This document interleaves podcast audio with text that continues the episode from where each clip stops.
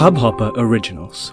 To start your podcast for free, log on to studio.hubhopper.com.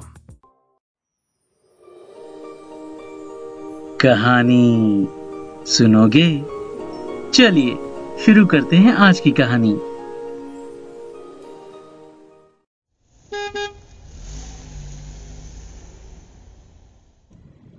अभी अपनी car से निकला ही था कि सामने से रुपेश आता दिखा। उसने आते ही कहा good good I mean good afternoon sir मैं भी बॉस हूँ भाई। बड़ी अकड़ से हूँ सर हिलाया और अपने केबिन की ओर बढ़ चला। जब भी रुपेश को देखता हूँ ना तो मुझे मेरी नौकरी के शुरू के दिन याद हो आते हैं।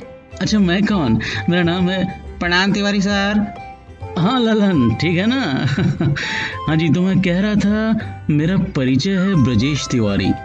सरकारी महकमे में मुलाजिम हूँ, पद के हिसाब से इंजीनियर हूँ।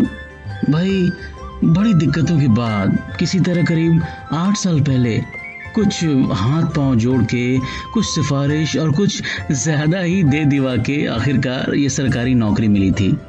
हाँ इंजीनियरिंग की डिग्री ली थी इलेक्ट्रिक में करीब पंद्रह साल पहले। फिर छोटे मोटे काम करता रहा, कभी पंखे बनाए, कभी बत्ती जलाई, और कभी तो इंजीनियरिंग के नाम पे अकाउंटेंसी भी कर दी थी। थोड़ी कड़वाहट सी आ गई थी मन में। खैर, वो छोड़िए। तो बात कर रहा था कि जब भी मैं इस नौजवान को देखता हूँ ना तो अपने दिन याद हो आते हैं। वही मेरी तरह टाइम पे आना, जल्दी आना, देर से जाना, सारे काम वक्त पे करना फैंटास्टिक तो जब मैंने शुरू किया था ना रुकिए, ऐसे नहीं आपको ले चलता हूँ फ्लैशबैक में। हाँ बेटा पांडे जी कह रहे थे कि दुआर मिल जाता तो डिपार्टमेंट में क्लर्क पक्का, और साल दो साल में और डिग्री हाई है तो फिर छोटा बाबू पक्का, पापा ने कहा। मैंने धीरे से कहा, अब और दो लाख कहाँ से लाऊं? खुद को भेज दूँ क्या? पापा ने दोबारा कहा तेरा कोई क्या मोल देगा बेटा? एक काम कर, अपनी पीएफ तोड़वाता हूँ और थोड़े पैसे बड़की के दहेज से निकालता हूँ।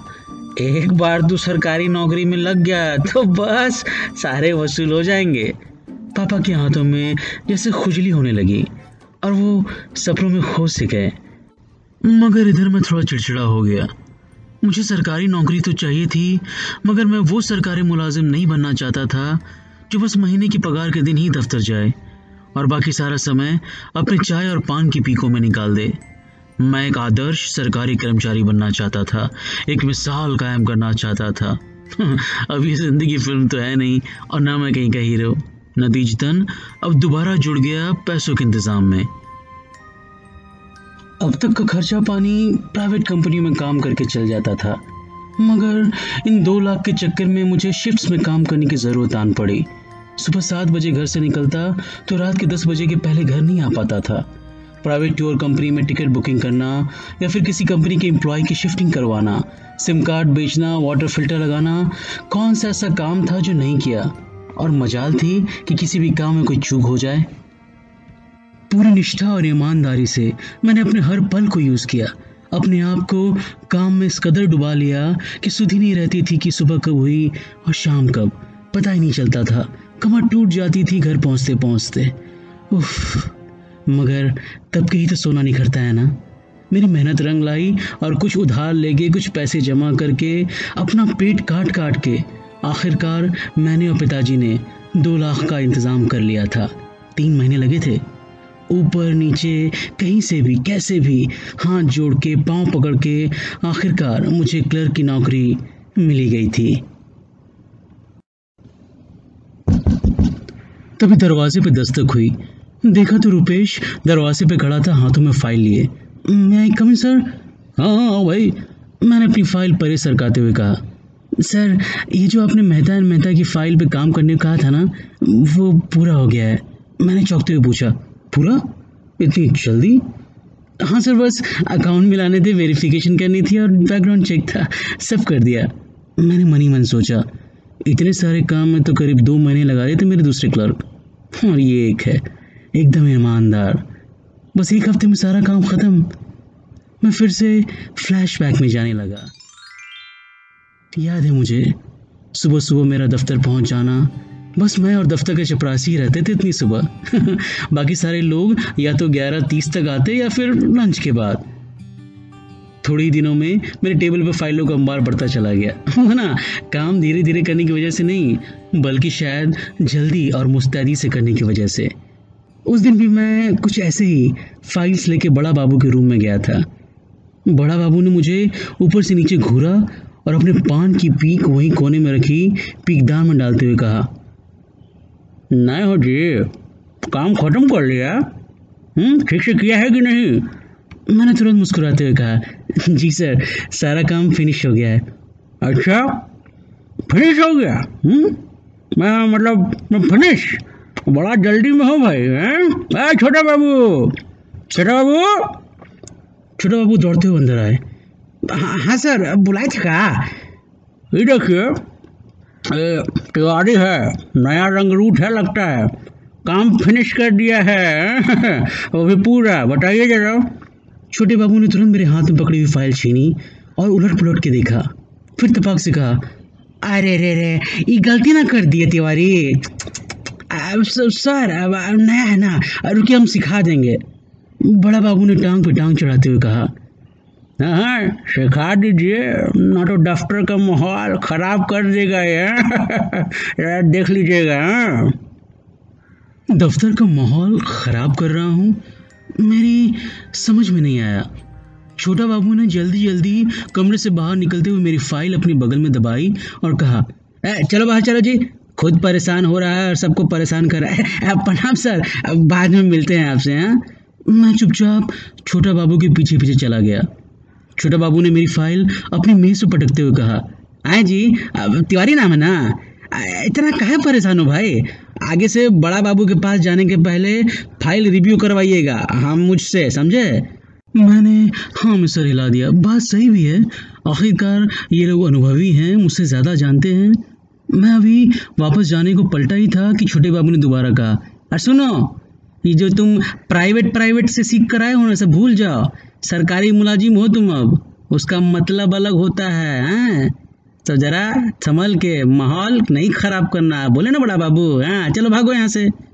मैं, चुपचाप अपने डेस्क पे आ गया।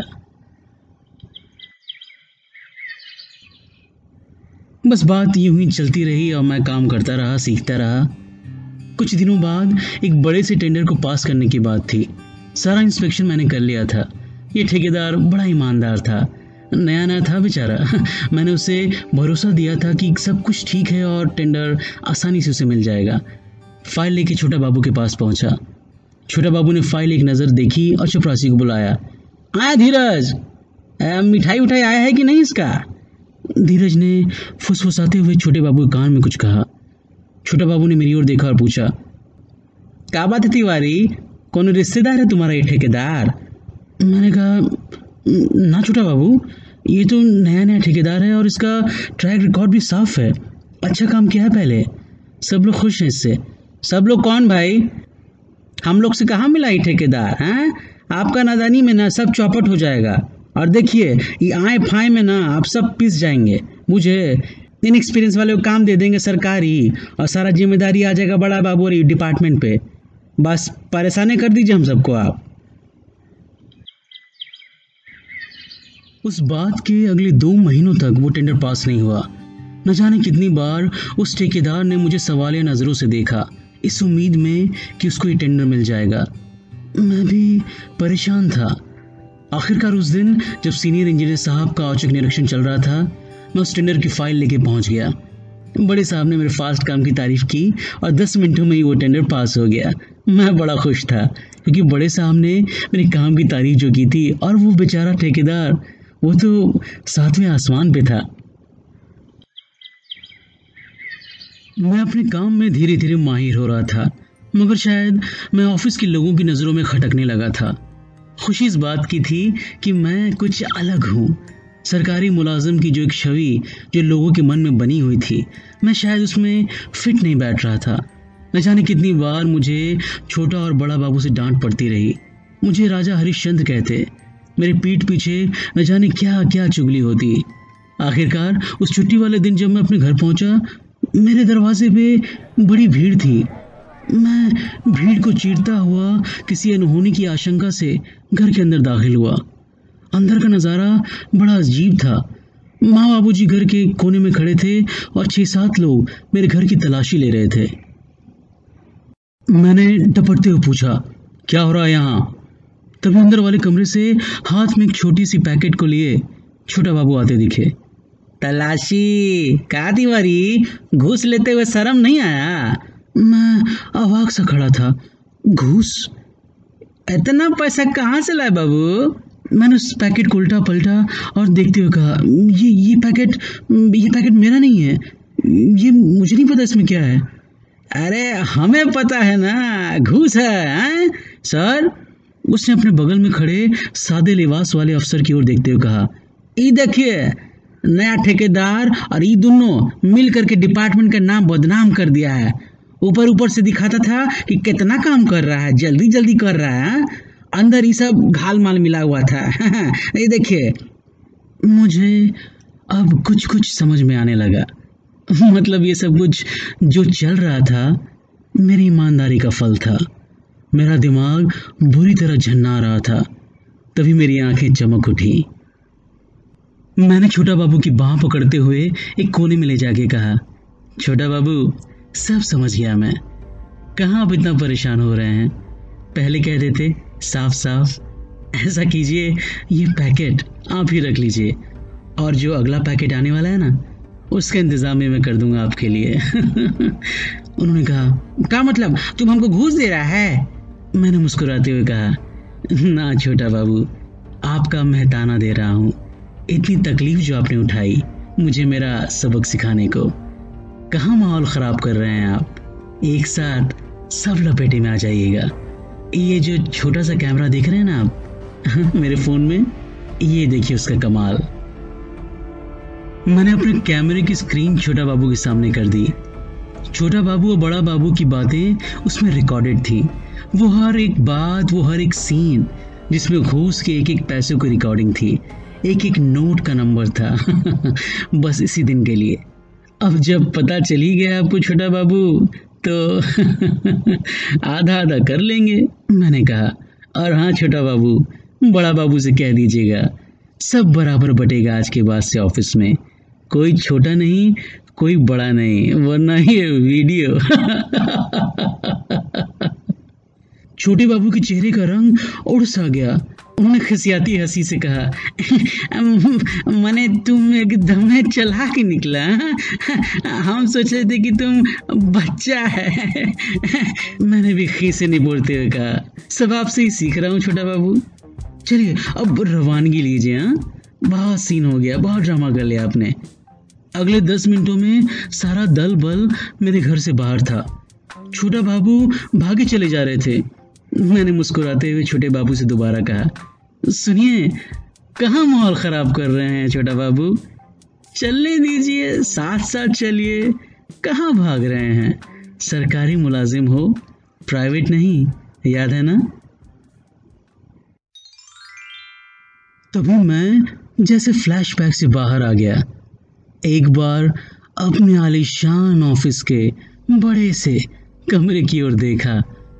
और जो इतनी जल्दी मैंने तरक्की की सीढ़ियाँ चढ़ी हैं, वो राज, भाई, वो राज तो छुपाने वाला ही है आप लोग कहाँ इन सब चक्करों में पड़ रहे हैं? वैसे, जब तक मैं आपसे बातें कर रहा था ना, मेरे एकदम पीछे आप सबों का जोग्राफिया रिकॉर्ड हो रहा है। भाई, पता नहीं कब काम आ जाए।